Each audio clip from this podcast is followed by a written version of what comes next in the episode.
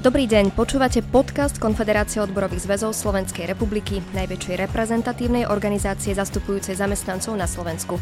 Moje meno je Natália Holubová a mojím dnešným hostom je viceprezident Konfederácie odborových zväzov František Gajdoš. Ahoj. Ahoj Natália. V demokratickej spoločnosti dokážeme bojovať za svoje práva, vyjadrovať nesúhlas a nespokojnosť. Zamestnanci sa aj preto stali odborármi, aby vždy spoločne dosiahli rovnaké ciele. Boj o spravodlivé a dôstojné pracovné podmienky je stále aktuálny. Otázne však je, ako veľmi sú zamestnanci ochotní využiť svoje možnosti a vystúpiť pred zamestnávateľa s požiadavkami, ktoré považujú za správne. Tak eh, kedy môžeme hovoriť o štrajku, respektíve čomu predchádza? Keď sa bavíme o štrajku, tak tento pojem sa u nás bohužiaľ veľmi často používa dosť nesprávne, pretože štrajkom nerozumieme rôzne protesty a aktivity, kde zamestnanci dávajú touto formou e, najavo svoju nespokojnosť, ale štrajkom rozumieme vyslovene zastavenie práce, e, alebo teda protest formou zastavenia práce a zastavenia činnosti e, za cieľom, alebo teda s cieľom donútiť zamestnávateľa uspokojiť požiadavky zamestnancov, ktoré teda by mali byť, by mali byť e, nastavené tak, že sú, že sú reálne a teda, že zamestnanci si žiadajú to, čo im právom patrí. Čiže keď hovoríme o štrajku, hovoríme o zastavení práce. A ešte možno doplním, že aj taká vec ako štrajk, keďže častokrát ľudia majú nejakú milnú predstavu, že to nemá žiadne pravidlá a teraz čokoľvek sa nám nepáči, tak, tak budeme štrajkovať. Nie je to celkom tak. Aj taká vec ako štrajk má svoje pravidlá, ktoré sú upravené teda v zákone o kolektívnom vyjednávaní, keďže poznáme u nás len nejaké dve formy štrajku, a teda podľa zákona o kolektívnom vyjednávaní a potom ešte štrajk z ústavy. Uh-huh. A poďme si teda ešte spresniť um, štrajk a tzv. štrajková pohotovosť. E, aký je tam rozdiel? Ten štrajk som už opísal, to už je potom reálne zastavenie e, práce, kedy zamestnanci odmietnú pracovať, kým sa nenaplnia teda ich požiadavky. Štrajková pohotovosť nie je niečo, čo by malo u nás nejaký legislatívny e, základ. Je to e, akási situácia, kedy zamestnanci alebo ich zástupcovia vyhlásia túto tzv. štrajkovú pohotovosť a tým ako keby dvíhajú varovný prst a ukazujú zamestnávateľovi alebo aj verejnosti, že sú pripravení využiť aj tento krajný nástroj na to, aby docielili uh, svoje, svoje ciele, alebo teda tie svoje požiadavky, ktoré presadzujú. Uh-huh. A ty si teda um, podotkol, že krajný nástroj, tak um, je štrajk uh, skutočne tá posledná možnosť, um, ako otvoriť oči zamestnávateľovi a ukázať mu, že naozaj jeho zamestnanci uh, bojujú len o tom, na čo majú opodstatnený nárok? Áno, jednoznačne to je krajný nástroj a ten posledný, ktorý sa dá využiť, pretože neviem si predstaviť, aký by mal nasledovať ďalší. V podstate predchádza mu niekoľko uh, ďalších nejakých krokov, ktoré majú cieľ, aby sa teda dve strany, sociálni partnery, či zamestnávateľ a zamestnávateľi, uh, zamestnanci a zamestnávateľia, alebo teda ich zástupcovia, uh, dohodli až naozaj, keď e, nie je už predpoklad nejakej dohody, skôr naopak, že obidve strany sa zaseknú a už nie sú schopné sa s tými požiadavkami ďalej zbližovať za rokovacím stolom, až vtedy nastupuje štrajk. Ale ešte asi o tom budeme ďalej hovoriť. Pri štrajku je veľmi dôležité nie už len e, postoj tých zástupcov, ale tam už sa do neho musia zapojiť všetci zamestnanci, čo je kľúčové. A je to aj reálne, že sa zapoja všetci zamestnanci? Nemusia byť úplne všetci, ide o to, aby to bolo naozaj e, tak, e, také, taký počet zamestnancov alebo taký podiel zamestnancov, aby to zamestnávateľ cítil, aby ochromili teda ten chod firmy a, a, a toho zamestnávateľa. E, či to je reálne? Je to reálne, pretože štrajky sa dejú. Štrajky sa dejú nielen u nás, ale aj v iných krajinách. Dokonca v iných krajinách viac ako u nás, čo je celkom škoda, pretože tie pracovné podmienky, ktoré sú u nás nejako nastavené, myslím si, že by stálo za to zlepšovať a stálo by bojovať e, za to, aby sa zlepšovali rýchlejšie, aby sme dobiehali možno západné krajiny a podobne. A štrajky, ktoré aj u nás v našej krajine boli za posledné roky, e, pokiaľ zamestnanci boli dostatočne odhodlaní a zúčastnili sa ich v dostatočnom počte a takisto boli dostatočne vytrvalí, pretože nikdy na začiatku štrajku neviete, ako dlho ten štrajk potrvá, tak vždy boli úspešné. A toto by mala byť motivácia aj pre ďalších zamestnancov, ktorí nie sú spokojní so svojimi pracovnými podmienkami a, a s tým, ako sa zamestnávateľ možno ku ním správa, že nemá zmysel utekať niekam inám, ale má zmysel si zlepšovať tie pracovné podmienky práve u toho zamestnávateľa, kde momentálne pracujem. Mm, dobre, o tej motivácii a o tom sa ešte budeme baviť. Um, Teraz ma zaujíma teda z toho takého pracovnoprávneho hľadiska, ak zamestnanec štrajkuje a, a teda je súčasťou a, tohto celého, tak aké, aké kroky voči nemu nemôže zamestnávateľ urobiť? V podstate žiadne, je to jeho právo. Čiže zamestnávateľ v žiadnom prípade nemôže robiť to, čoho sa zamestnanci veľmi často boja, nejakým spôsobom im to, im to oplácať, nejako sa im pomstiť za to, že sa zúčastili štrajku. Ehm, dopúšťal by sa tým e, vážnych, vážnych e, priestupkov voči, voči zamestnancovi. Dokonca zamestnávateľ nemôže ani počas štrajku nahrádzať zamestnancov, ktorí štrajkujú inými zamestnancami, napríklad agentúrnymi a podobne. Vyslovene legislatíva na toto myslí. Čiže zamestnanci sa nemajú čoho báť. Napriek tomu, ako som už vravel aj v predošlej, pri, pri predošlej otázke, nie je veľká ochota u nás zapájať sa do štrajkov, čo je veľká škoda. Hmm. Tak eh, poďme teda na to sa pozrieť z tvojich praktických skúseností. Ty si už teda zažil takúto situáciu vo firme, v ktorej si pracoval?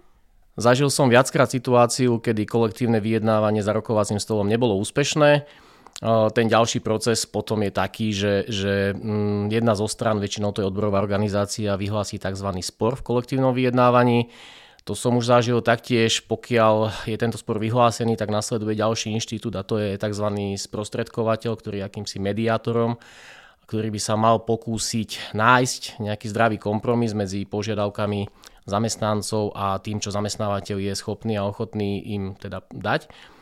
Mm, pokiaľ aj tento inštitút nie je úspešný, teda pokiaľ sprostredkovateľ nedáde taký kompromis, ktorý by boli schopné obe strany akceptovať, následne sa o štrajku hlasuje medzi zamestnancami, tam je tiež v zákone definované povinné kvórum, čiže nadpolovičná väčšina zamestnancov sa musí hlasovania zúčastniť a väčšia časť, teda viac ako polovica z tých zúčastnených musí byť samozrejme za, aby mohol byť štrajk vyhlásený.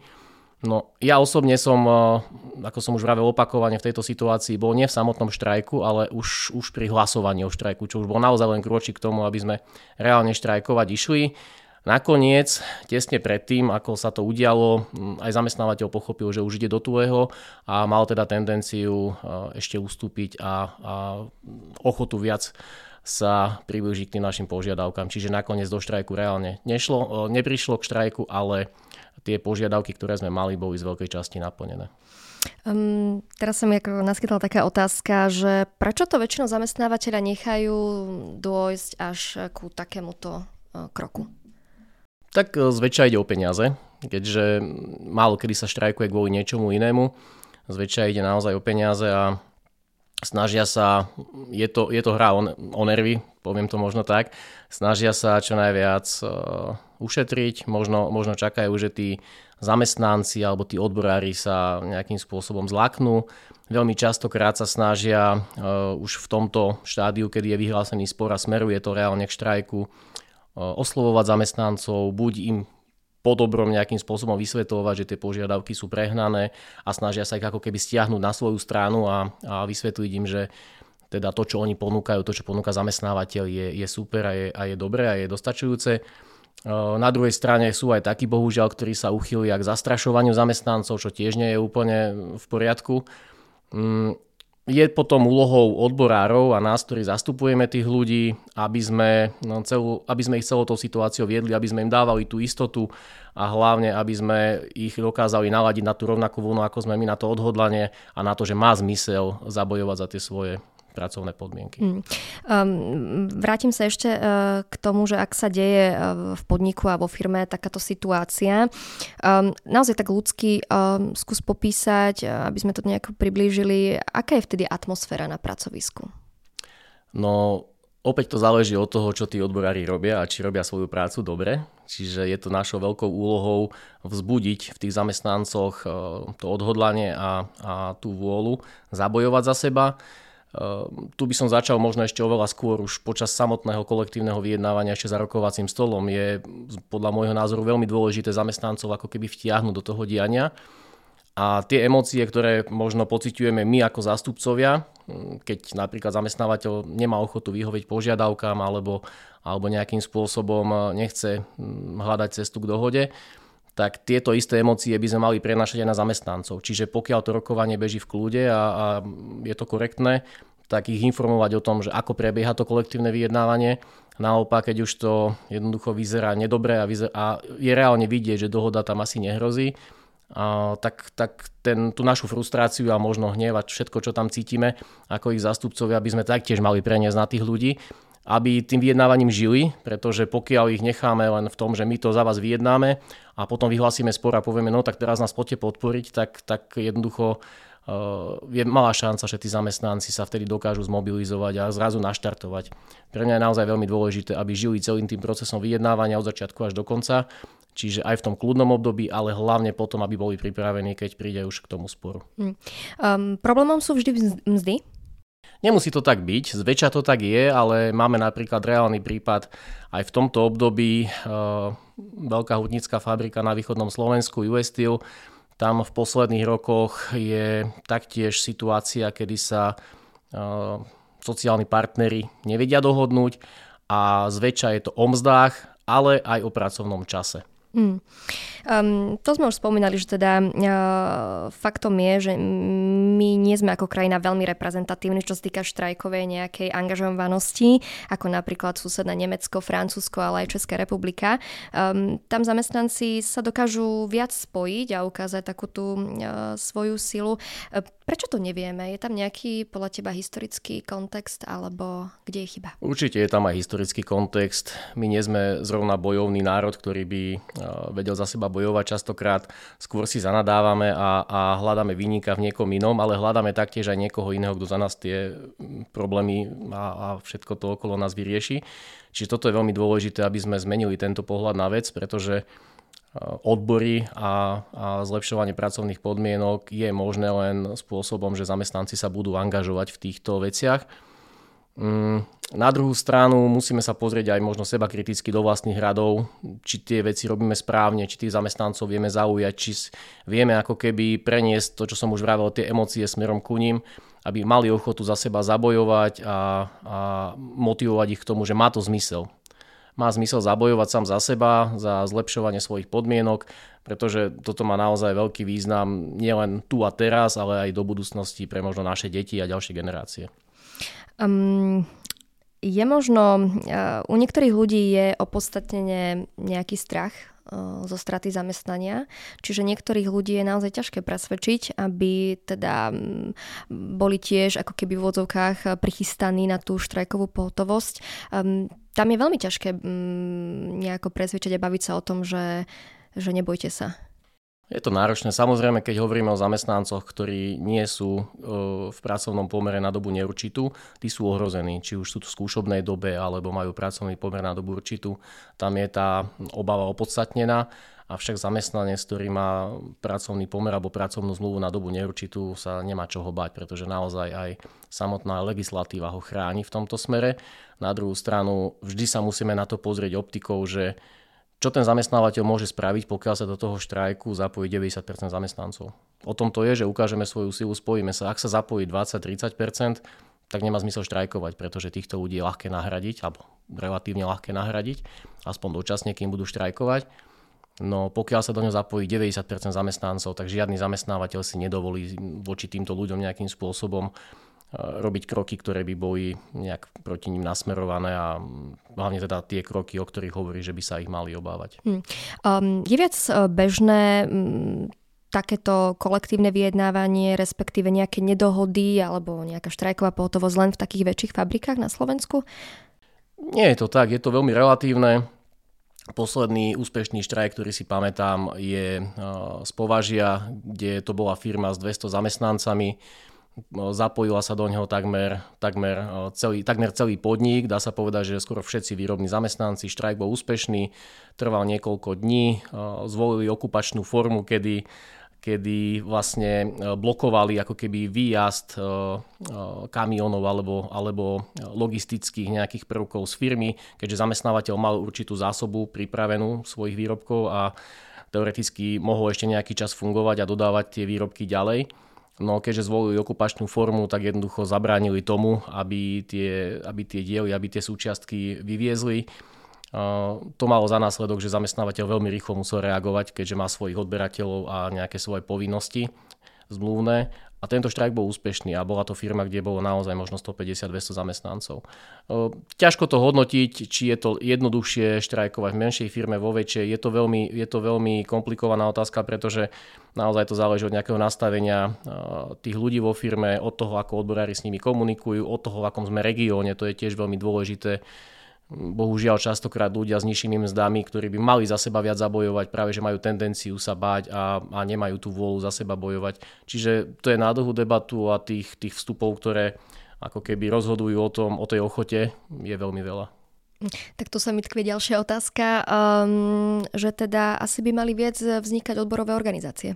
Jednoznačne, ako ja nepoznám a teraz naozaj nielen preto, že som odborár, ale ja nepoznám lepší nástroj, lepší dôvod, lepší spôsob, ako zlepšovať pracovné podmienky. Dokonca by som povedal, že to je jediný nástroj eh, cez odborovú organizáciu, pretože eh, sú aj iné inštitúty, ktoré zastupujú zamestnancov, ale odborová organizácia jediná má právo kolektívne vyjednávať. A teda práve v kolektívnej zmluve vieme naj, najefektívnejšie zlepšovať tie pracovné a mzdové podmienky zamestnancov. A ono častokrát, ja to veľmi veľa, veľmi, veľmi často spomínam, častokrát je taký nejaký pohľad, ktorý je podľa mňa veľmi nesprávny, že sú nejaké tri strany, že je zamestnávateľ, zamestnanci a odborová organizácia. Tento pohľad je veľmi zlý, pretože tam, kde vzniká odborová organizácia, zakladajú si ju zamestnanci. Čiže tých svojich funkcionárov, toho predsedu tej odborovej organizácie alebo tých ďalších zástupcov si oni len spomedzi seba zvolia, ale to sú v podstate, odborová organizácia sú zamestnanci. Čiže máme, máme tu len dve skupiny, ako keby zamestnávateľ a zamestnanci. A zamestnanci, keď sú združení v odborovej organizácii, tak v podstate to je ten najefektívnejší nástroj, ako si môžu zlepšovať svoje pracovné podmienky.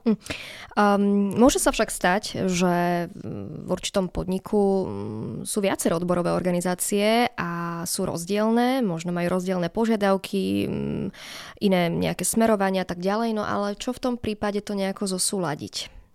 Je to úplne ideálne, pokiaľ je tam viac odborových organizácií a vedia spolu nejakým spôsobom koordinovane fungovať. A keď nevedia? A spolupracovať.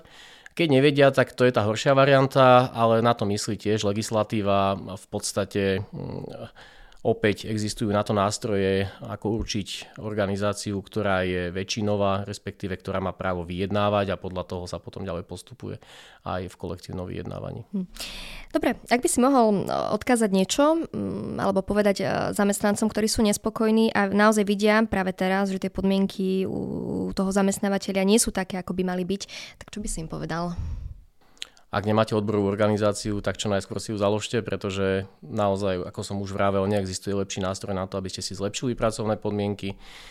Ak myslíte na to, že jednoducho z tejto firmy, kde sa necítite úplne komfortne, odídete a budete si hľadať inú prácu, no nemá to zmysel, pretože ak sa tam budete rovnako staviať, stavať k problémom, poviem to tak alibisticky a nebudete ich chcieť riešiť, tak e, je veľmi veľká pravdepodobnosť, že to bude všade rovnaké. Čiže musí, musíme sa ako zamestnanci e, angažovať musíme veriť, a to je veľmi dôležité povedať, že zamestnanci môžu byť rovnocenným partnerom zamestnávateľovi, pokiaľ sa dokážu dostatočne silne združiť a spojiť sily. A pokiaľ tomuto uveríme, tak jednoducho cez odborovú organizáciu alebo cez odborové organizácie dokážeme veľmi efektívne zlepšovať pracovné podmienky. Len to musíme pochopiť a musíme sa na to konečne nastaviť v tejto našej malej krajine. Dobre, my ti ďakujem za rozhovor. A ešte doplním teda, že ak sa chcete teda stať členom alebo založiť si teda u svojho zamestnávateľa odborovú organizáciu, prípadne máte problém v pracovnoprávnej oblasti, môžete sa obrátiť aj na naše klientské centrum odborov na našej webovej stránke. Tento podcast je súčasťou projektu Podpora kvality sociálneho dialógu, ktorý sa realizuje vďaka podpore z Európskeho sociálneho fondu a Európskeho fondu regionálneho rozvoja v rámci operačného programu Ľudské zdroje.